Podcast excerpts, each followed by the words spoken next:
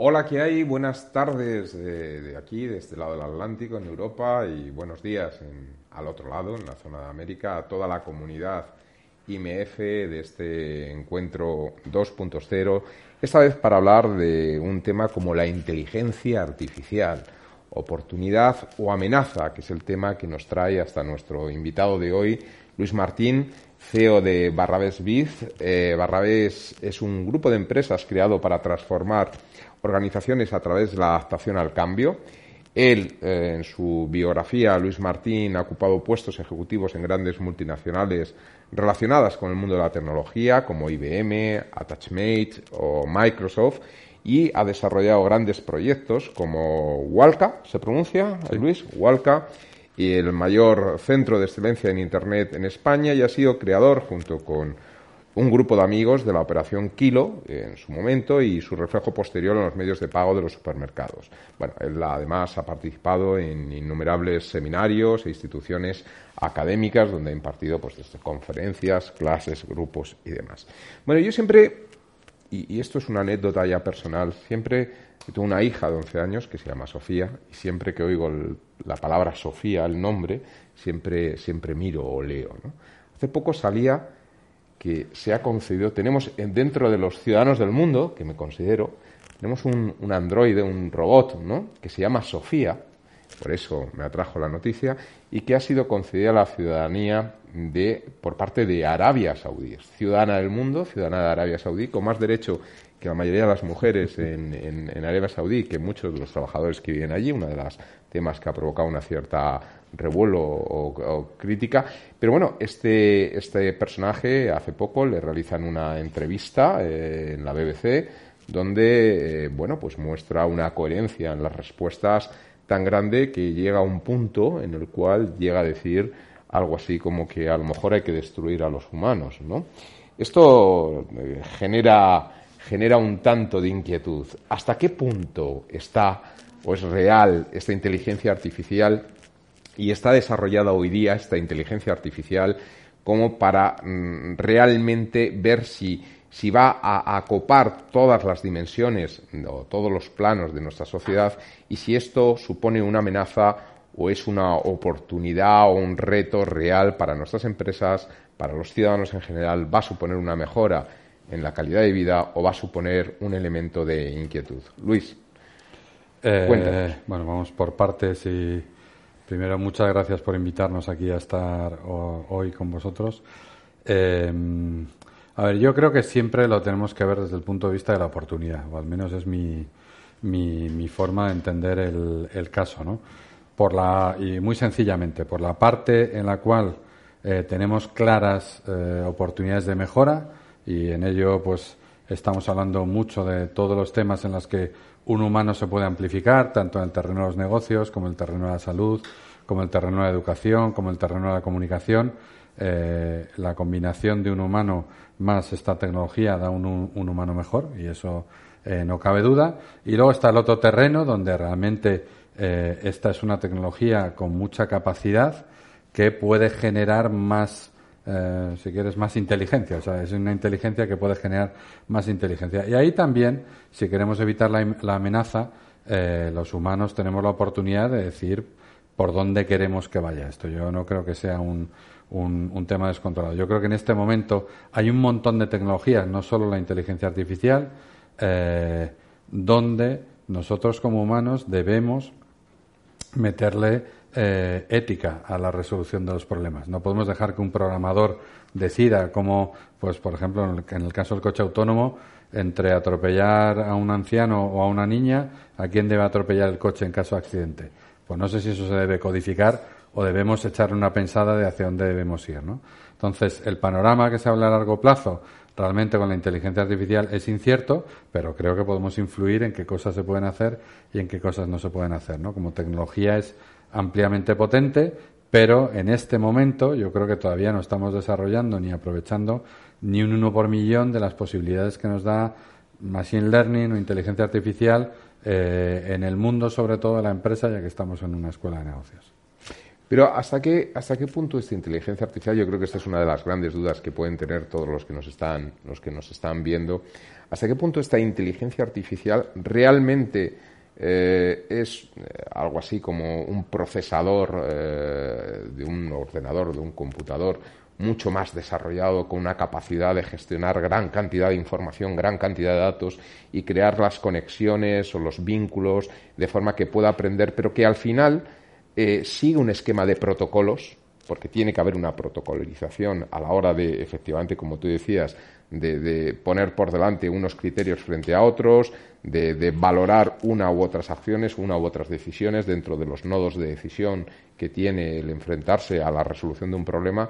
¿O realmente la inteligencia artificial, aunque estemos en los principios, puede llegar al punto en el que genera la autonomía o, digamos de otra manera, la creatividad o la creación de pensamiento? A ver, en el largo plazo todo es posible, ¿no? Y eso es algo en lo que, pues ahora que se ha lanzado la película esta de Blade Runner, la segunda, podemos seguir viendo películas, ¿no? Y ahora nosotros tenemos un problema de que no tenemos consenso. Así cuando salió la primera película de Blade Runner, si había consenso sobre lo que iba a ser el futuro, ahora no hay consenso sobre lo que va a ser el futuro. Pero para mí, por bajar a ejemplos prácticos a día de hoy, lo que en un entorno de negocio, por ejemplo, lo que nos da la inteligencia artificial o el machine learning sobre todo, es la capacidad de tener un cheque en blanco encima de la mesa de cualquier persona que sepa de qué va su negocio. O sea, nos dota de características especiales para encontrar a cualquier persona que entienda su negocio y que está acostumbrado a definir unos patrones por los cuales puede llegar a ejecutar bien su negocio. Nos da la oportunidad de encontrar patrones para un 20, un 30% más de ese universo que él maneja y que él va a entender perfectamente. Y ahí es donde realmente podemos empezar a entender esto. También, pues yo qué sé, profesionales del marketing que hace 10 o 15 años sacaban una base de datos a una agencia para que la limpiara y 3 meses después y decenas de miles de dólares o de euros después, pues llegaba aquella base de datos limpia en un 70%, pues hoy gracias a estas herramientas puedes limpiar una tabla de 2 millones de datos en un clic, en un segundo, ¿no? Entonces, son herramientas que aprenden de lo que hay y que te mejoran lo que tú tienes. Pero cuando eso lo pones al lado de entornos en los que estamos y empezamos por lo más sencillo, por soluciones poco sencillas y bastante departamentalizadas, podemos estar sembrando semillas, sobre todo en el mundo de la empresa, que nos sirvan para crecer y mejorar mucho más a largo plazo. Y si en el futuro muy lejano pues vamos a ser esclavos de las máquinas, darles mejores empresas a las máquinas, ¿sabes? Pero a corto plazo tenemos una realidad muy poderosa, muy esperanzadora, y yo te diría hasta muy sencilla de integrar perfiles diversos de la empresa en un objetivo común. Creo que eso es lo más importante que tenemos a día de hoy, y es donde yo animaría a los empresarios, desde pequeñas empresas hasta grandes empresas, empezar a entender esta tecnología en apartados, en departamentos bien específicos, sin mucha ambición, pero empezar a entender hasta qué punto hay un salto tremendo entre lo que yo estaba acostumbrado a recibir de herramientas normales después de procesos muy pesados y lo que yo ahora mismo voy a obtener poniendo a jugar o poniendo a compartir mi conocimiento de mi experiencia durante el tiempo con los datos que tengo, y eso me va a dar algo superior a lo que me estaban dando. Y eso creo que es el gran reto que tienen a día de hoy todas las empresas. Yo siempre digo que es como el Excel hace 30 años. De no usar el Excel en una empresa a usarlo, la incapacidad en el manejo de los datos que tú tenías te hacía mucho menos competitivo que alguien lo usara. Pues a día de hoy, creo, con la inteligencia artificial o con el machine learning, que es lo más adecuado como palabra para ese tipo de cosas, quien no empiece a entender y no empiece a jugar, por decirlo así, está perdiendo una capacidad competitiva grande. Bueno, has puesto al final el punto en lo que quería preguntar a continuación, y es que nos aclararas un poco, porque en las dos preguntas que te he hecho lo has mencionado y lo has matizado, la diferencia que encuentras entre el machine learning y la inteligencia artificial. Bueno, Hay muchas formas de entender esto, hay mucha academia, pero digamos, por resumirle, para gente normal hay como tres niveles, ¿no? Está el Machine Learning, que sería el nivel más normal, donde hay cierta búsqueda y mejora de patrones que... A través del procesamiento de grandes datos, ¿no? A través del Big Data se capta gran cantidad de información, sí. Y los procesadores lo que van haciendo es buscar... El Big Data, que nunca hemos definido, y los científicos de Machine Learning e Inteligencia Artificial, en cierto sentido... pues a veces hay polémica porque consideran que no hay una ciencia detrás y no hay una academia detrás de todo ese modelo, pero para mí, una vez que aparece todo el modelo de inteligencia artificial y las personas que trabajan en inteligencia artificial empiezan a tener grandes problemas, que quieren hacer cosas y no encuentran los datos, para mí el Big Data es la intención o el propósito y la decisión de tener datos orientados a sacar partido de ellos. O sea, es como tener datos ordenados, ¿no? Cosa que normalmente es una excepción en la mayoría de... Y en esos datos ordenados, ¿cómo actúa el Machine Learning? Entonces, una vez que tengo inteligencia artificial, el set de datos, la primera cosa que puedo empezar a entender con ellos, y por ser muy sencillos, es tener más modelos de... O sea, ver información en esa información que yo no esperaba de ellas, ni sabría cómo encontrarlas. O sea, el procesamiento o el Machine Learning me está dando nuevas formas de... Pero porque hay una serie de protocolos. Sí, hay un software debajo y hay una ciencia debajo que... Y ese software lo que hace es protocolizar el proceso de búsqueda. Bueno, tiene modelos en los cuales va encontrando cosas que no son obvias ni para alguien muy experto, ¿no? Entonces, me regala ese valor que yo no estaba siendo capaz de ver ni siquiera con años de experiencia y los datos delante, ¿no? Y luego habría como dos niveles más que dependen del número de nodos que intervienen en la extracción o en la generación de inteligencia a la hora de resolver problemas o de generar conocimiento sobre el conocimiento, que sería la inteligencia artificial o el Machine Learning, y el Deep Learning, que sería ya quien es capaz de incluso aprender a resolver los problemas por sí mismo, ¿no? Entonces, bueno, pues... Sí. ¿Hasta dónde estamos de ese Deep Learning? Hay muchas cosas que ya se están desarrollando. Pero te voy a plantear... hay grandes players, por ejemplo, como son IBM o Amazon o Microsoft o Google o algún otro, que están en modelos de ese tipo de redes donde con grandes inversiones sobre grandes modelos computacionales están ahí. Y yo creo que eso nosotros como empresas o como ciudadanos pues vamos a servirnos de eso, ¿no? Como plataformas a las cuales nos podremos enchufar y sacar cosas, y tendremos que ir viendo hasta qué punto, bueno, pues eso nos interfiere un poco la vida real, y ahí habrá que seguir haciendo y viendo películas de robots para ver si vamos por el buen camino o por el mal camino, ¿no? Pero eso no es algo en lo que nosotros ahora podamos interactuar mucho. Podemos realmente disfrutarlo o padecerlo, pero no como empresas y como ciudadanos. Pero para mí el gran punto es mucho más aguas abajo, donde hay una auténtica explosión de productividad que no estamos usando. Yo, de todas formas, te quería preguntar, y esto es una pregunta capciosa que entra en una paradoja, en un problema real que ocurrió ahora unos 50, 60 años ya, que además coincide porque en estos momentos, bueno, pues de alguna forma se celebra el aniversario de la muerte de Petrov. Petrov, voy a contar muy brevemente, es un científico y militar soviético de la época de la Unión Soviética, ruso de la época de la Unión Soviética. No sé si has oído hablar de él. Sí. Petrov, en un momento dado, él era responsable de todo el control de misiles nucleares, de ataque de misiles nucleares en ese proceso de la Guerra Fría. Y en un momento dado el sistema de radares ruso o soviético de entonces detecta que Estados Unidos acaba de lanzar 5 misiles intercontinentales, balísticos, nucleares, contra la Unión Soviética.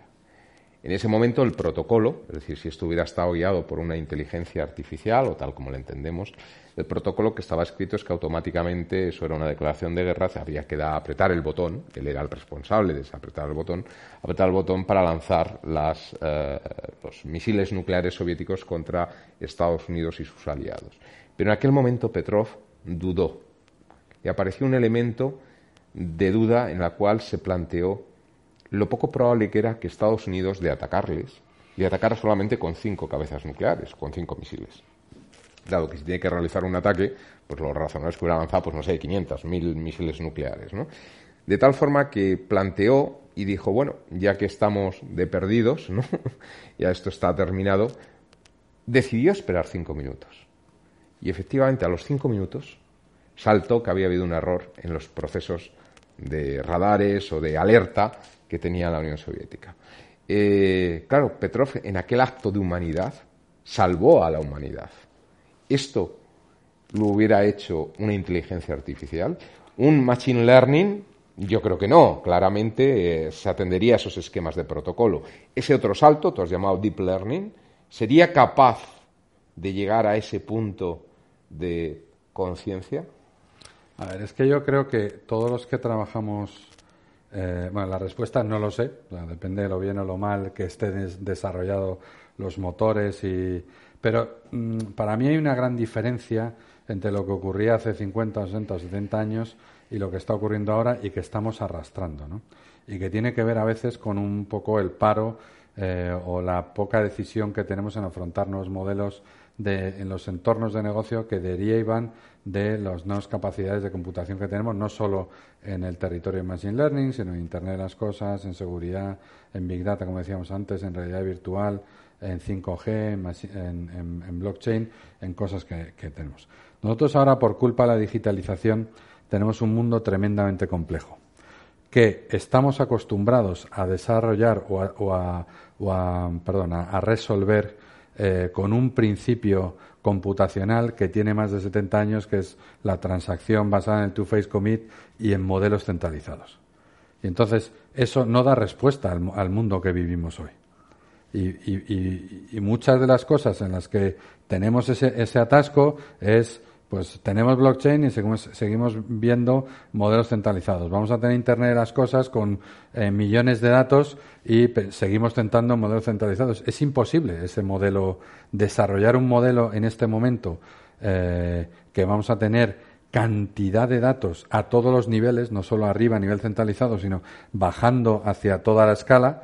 Y entonces vamos a tener que desarrollar modelos de, como yo a veces digo, igual que el sistema neuronal, hay un sistema nervioso central, que es el cerebro, y hay uno periférico. El 99,999, no sé cuántos nueves de lo que ocurre en nuestro cuerpo no llega al cerebro. Es automatizado por, digamos, sensores y sistemas de decisión que nuestro cuerpo tiene aguas abajo. Eso, a día de hoy, en los sistemas computacionales que tenemos, no está desarrollado ni un 1%.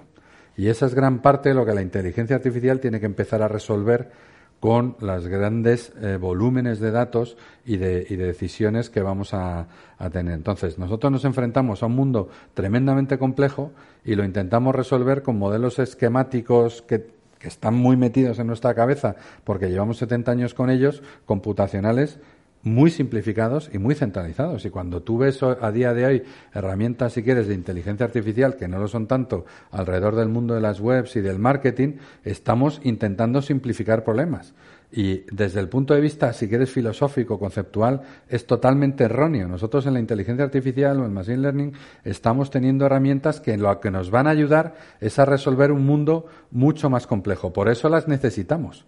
Y por eso necesitamos empezar a trabajar con ellas, porque los entornos en los que estamos, nosotros vivíamos hasta ahora en un mundo de primera derivada, o sea, las tendencias eran muy sencillas de seguir. A día de hoy cualquier negocio debería ser seguido por 20 derivadas y es imposible seguir esas derivadas, o sea, la razón de la razón de la razón de la razón de la razón, ¿por qué van a cambiar las cosas?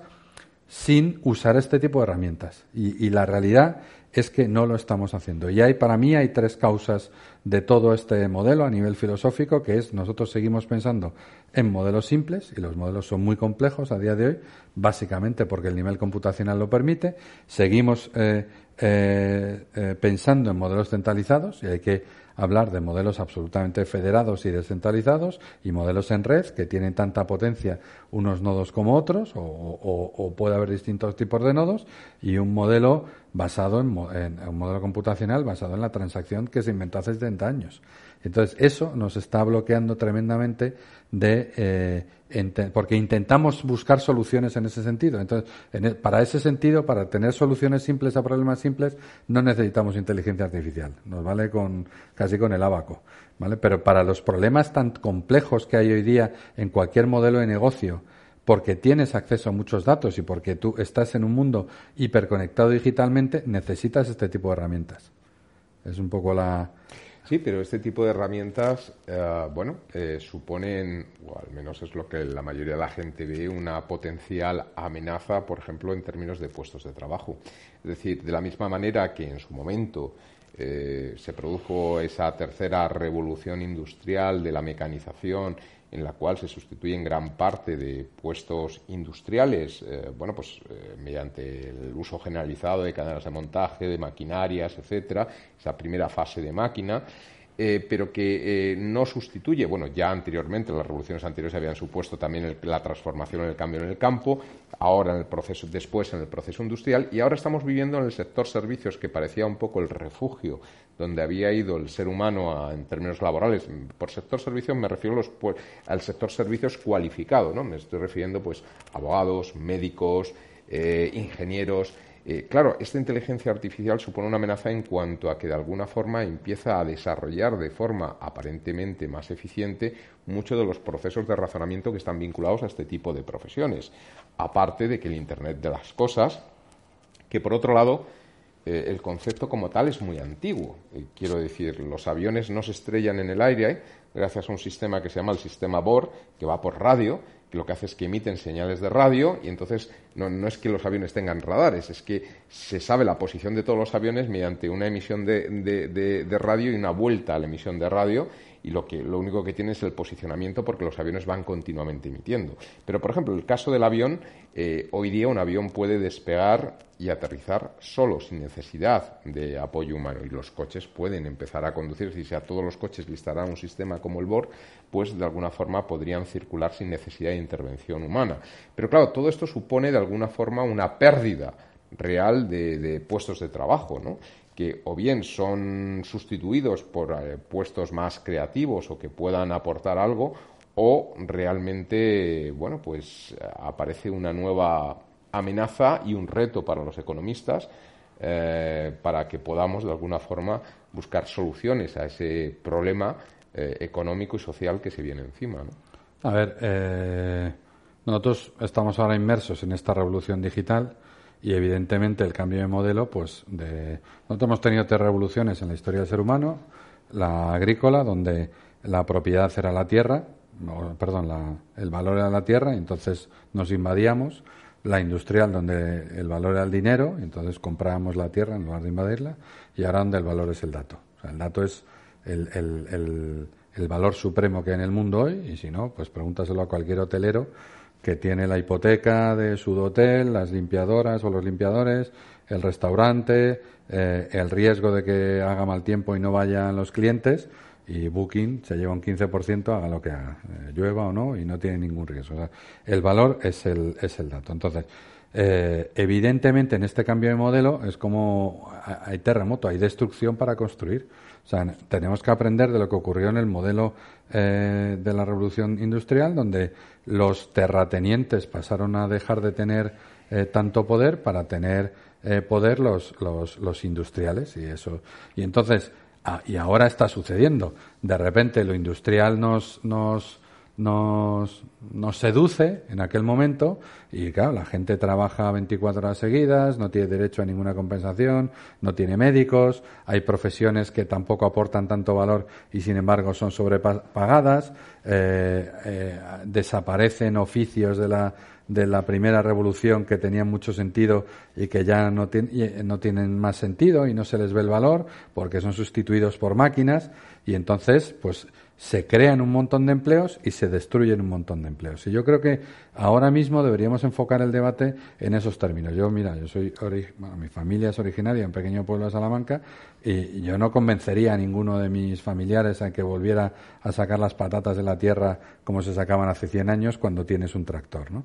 Y entonces, igual que hay miles de ingenieros que construyen tractores, y hemos cambiado gente sacando patatas por miles de ingenieros construyendo tractores, pues eso está así. Igual que hace 100 años o hace 150 años no se concebía que alguien que se rompiera un brazo en la mina tuviese una atención médica, hoy las tenemos. Entonces yo creo que va a haber una evolución. Primero, cuando Opel era Opel, antes de ser comprado por el grupo PSA, yo estuve con su responsable de fábricas y dice, oye, he contratado 2.500 personas este año para trabajar alrededor de las plantas. Estoy vaciando las plantas, pero estoy llenando el exterior de plantas.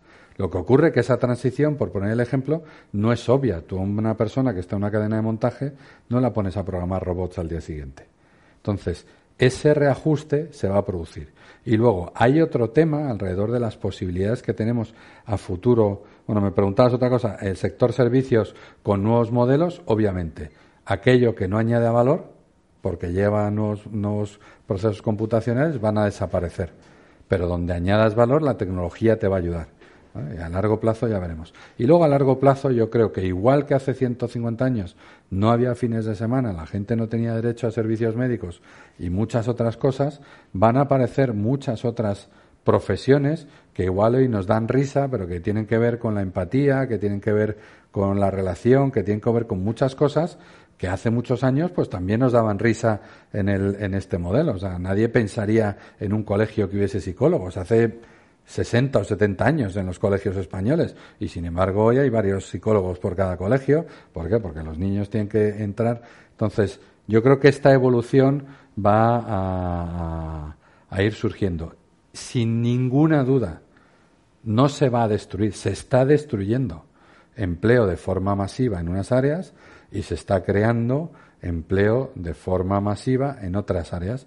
El problema todavía es que no hay una relación directa ni hay una equivalencia directa entre el empleo que se destruye y las personas a las que afecta, que son un drama, porque quedan fuera, no son obviamente trasladables al nuevo modelo. Y el mundo está lleno de esta angustia. O sea, si la gente se pregunta por qué sale elegido Trump en Estados Unidos, solo tiene que ver la cantidad de empleos de clase media que se destruyen y los que no se crean. Y aunque Trump diga, oye, voy a volver a hacer que las fábricas vuelvan, pues seguramente lo puede hacer, porque se está reindustrializando Occidente, pero los trabajadores de las fábricas no van a poder ser los de las mismas fábricas de antes. Entonces, ahora es un mundo en el que hacen falta grandes liderazgos para hacer esta transición, o lo pasaremos mal, porque si uno mira los antecedentes de la Revolución Industrial, pues la Guerra de Secesión Americana fue una guerra entre los industriales y los terratenientes. Yo lo de la esclavitud, pues te lo puedes creer más o menos, pero los esclavos, desgraciadamente, eran las máquinas de los terratenientes. Entonces, estamos ante un momento crítico para la humanidad, donde todo esto se tiene que ir construyendo, donde la capacidad computacional y la inteligencia artificial nos deben ayudar mucho, pero este arrastre que nos está produciendo la digitalización hay que resolverlo. Y no se va a resolver solo, y si dejamos que se resuelva solo y no intervenimos, pues habrá más dolor, y si intervenimos, pues habrá menos dolor. Pero yo creo que es una de las cosas en las que tenemos que intervenir, y donde clarísimamente la tecnología nos debería ayudar. ¿Por qué? Porque nos va a dar mayores niveles de productividad, cosa que, bueno, pues según los países, España no es un país sensible a la productividad, no somos un país muy penetrado por la tecnología, desgraciadamente, pero se nos va acabando el tiempo. Pero en ese cambio, entonces, ¿cuáles serían los sectores o cuáles serían las oportunidades empresariales donde tú crees que pueden surgir en torno a este mundo del desarrollo de la inteligencia artificial? Yo creo que una empresa esta tarde se debería empezar a poner con la gente que tiene, porque muchas veces miramos la tecnología como y miramos la tecnología y miramos a la gente de dentro y decimos, ay, no nos valen, ¿no? Pues para mí Machine Learning, por ser muy concreto, es una tecnología muy integradora, que te permite integrar gente técnica muy joven y muy disruptiva, si quieres, y con muchos conocimientos técnicos, con gente mayor o más joven, pero que esté muy metida en el negocio, y sacarle partido esta misma tarde en entornos, ya te digo, de baja complejidad y muy perimetrados. Y eso se puede hacer a día de hoy. Y cuando empieces a hacer eso, puedes empezar a aumentar la complejidad dentro de tu misma rama de negocio dentro de una empresa. O puedes empezar a aumentar la interacción con otros departamentos o aumentar la complejidad con otros entornos o con otros. Y cuando desarrolles ese camino, por un lado en complejidad y por otro en integración, a la de 2 o 3 años tu empresa no se parecerá nada a lo que era hacía 2 o 3 años. Será una empresa capaz de afrontar entornos complejos, donde los empleados internamente serán capaces de integrarse con nuevo talento, donde prácticamente se estarán afrontando retos de forma diaria y donde tú habrás aprendido a montar modelos de integración masiva con distintos modelos de datos. Tendrás un modelo de datos flexible pero potente, que considere el dato una gran parte del valor de lo que eres, porque es tu principal valor, y donde seas capaz de generar esos datos para el bien de tu negocio. Yo creo que esa es la gran urgencia que tienen todos los negocios a día de hoy.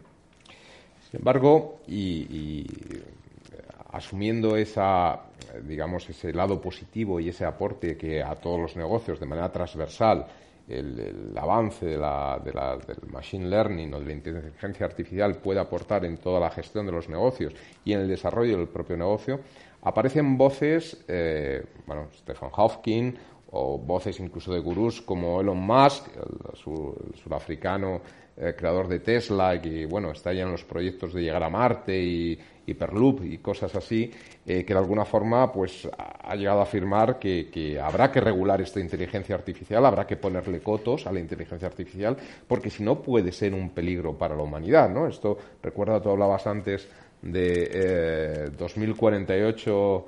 Blade Runner, ¿no? La segunda versión, pero en la primera recuerdo, y por volver a otra anécdota, donde estos replicantes, hay un momento en que hay un replicante que ya tiene vencido al protagonista, le tiene cogido como suspendido en el aire para soltarle al vacío, y en ese momento de la noche oscura y fría, en esa estética del Blade Runner, amanece, y cuando ve el sol, esos replicantes que estaban limitados a vivir 4 años, creo recordar, o 3 años, precisamente para que no hubiera un elemento de desarrollar componentes humanas, en ese momento que le quedan pocos minutos de vida, porque le toca su fin, ve el amanecer y dice aquello de ¿no crees que es injusto que muera si soy capaz de apreciar este amanecer? Y hace que le salve al protagonista, ¿no? Ahora no recuerdo el nombre del personaje de Blade Runner, ¿no? Pero le salva en esos momentos. Tiene una componente humana detrás. ¿Tú crees que es verdad que podemos llegar a ese punto en el futuro y que realmente hay que hacer una regulación? Y si esta regulación se puede hacer de verdad, o hay una amenaza real y a lo mejor el ser humano tiene que poner freno al avance de estas nuevas tecnologías? A ver, nosotros ya tenemos tecnologías tremendamente pavorosas, ¿no? Si la energía nuclear no estuviese regulada, ya nos habríamos destruido 77 veces. Para mí la tecnología, aunque la inteligencia artificial es una tecnología muy diferencial porque crea inteligencia sobre sí mismo, hay que regularla. O sea, nosotros debemos tener una opinión sobre lo que se va a hacer, ¿no? Y debemos, sin ninguna duda, pero sobre esa tecnología y sobre cualquier otra, ¿no? Y ahora mismo tenemos, sin irnos a la inteligencia artificial, la gestión de nuestros datos en Internet, pues no existe. O sea, la privacidad es un valor que ha muerto con todos los sistemas que tenemos, y no nos hemos metido a regular. Yo creo que tenemos ya demasiadas cicatrices con este mundo digital, y es lo que te decía antes, debemos tener liderazgos que empiecen a hablar de este tipo de cosas. Y luego, respecto a que Elon Musk o que Stephen Hawking, pues es distinto, ¿no? Pero que todos estos personajes que se están gastando decenas de billones en hacer tecnologías que luego, uy, perdón, me equivoqué, no me gusta lo que he creado, o sea, y siendo Elon Musk una persona a la que yo reverencio, esto me recuerda un poco como el mundo este de la montaña, ¿no? La gente que escala el Everest con 27 botellas de oxígeno que han llevado a la cima, 60 porteadores que no tienen ninguna gloria, y cuando bajan reclaman que hay que subir en un modelo puro y sin oxígeno, que si no, no es una... Entonces yo creo que estoy de acuerdo, esto nos puede llevar a peligros infinitos, pero que hay que regular y hay que autorregularse. O sea, Elon Musk es una persona con una visión tremenda, pero esto lo podía haber dicho antes de haberse gastado él mismo decenas de miles de millones en hacer estas cosas que ya olía, que si no tiene control pueden ser muy peligrosas como cualquier otra tecnología, ¿no? Y yo creo que en esto, evidentemente, sí que hay que regular. Cualquier tecnología hay que regularla. Las bombas nucleares, las armas, microbios estos que nos pueden matar, los transgénicos, pues claro que hay que regular las tecnologías porque tiene un impacto en este momento planetario. Entonces, bueno, hasta hoy hemos sido capaces de regular muchas y a partir de hoy debemos ser capaces de regular otras pocas. Entonces, pero sin duda, no me cabe ninguna duda. Muy bien, Luis, pues con esto nos quedamos y llegamos ya al fin de este encuentro que hemos tenido con la necesidad de la regulación, con las oportunidades que parece que se abren con toda esta tecnología, pero también con la incertidumbre frente a las potenciales amenazas que está por ver, si vendrán o no, pero que en cualquier caso generan una incertidumbre en la mayoría de nosotros. Muchas gracias, Luis, por venir a estos encuentros que organizamos desde el Departamento de Investigación IMF Business School y hasta pronto. Pues muchas gracias.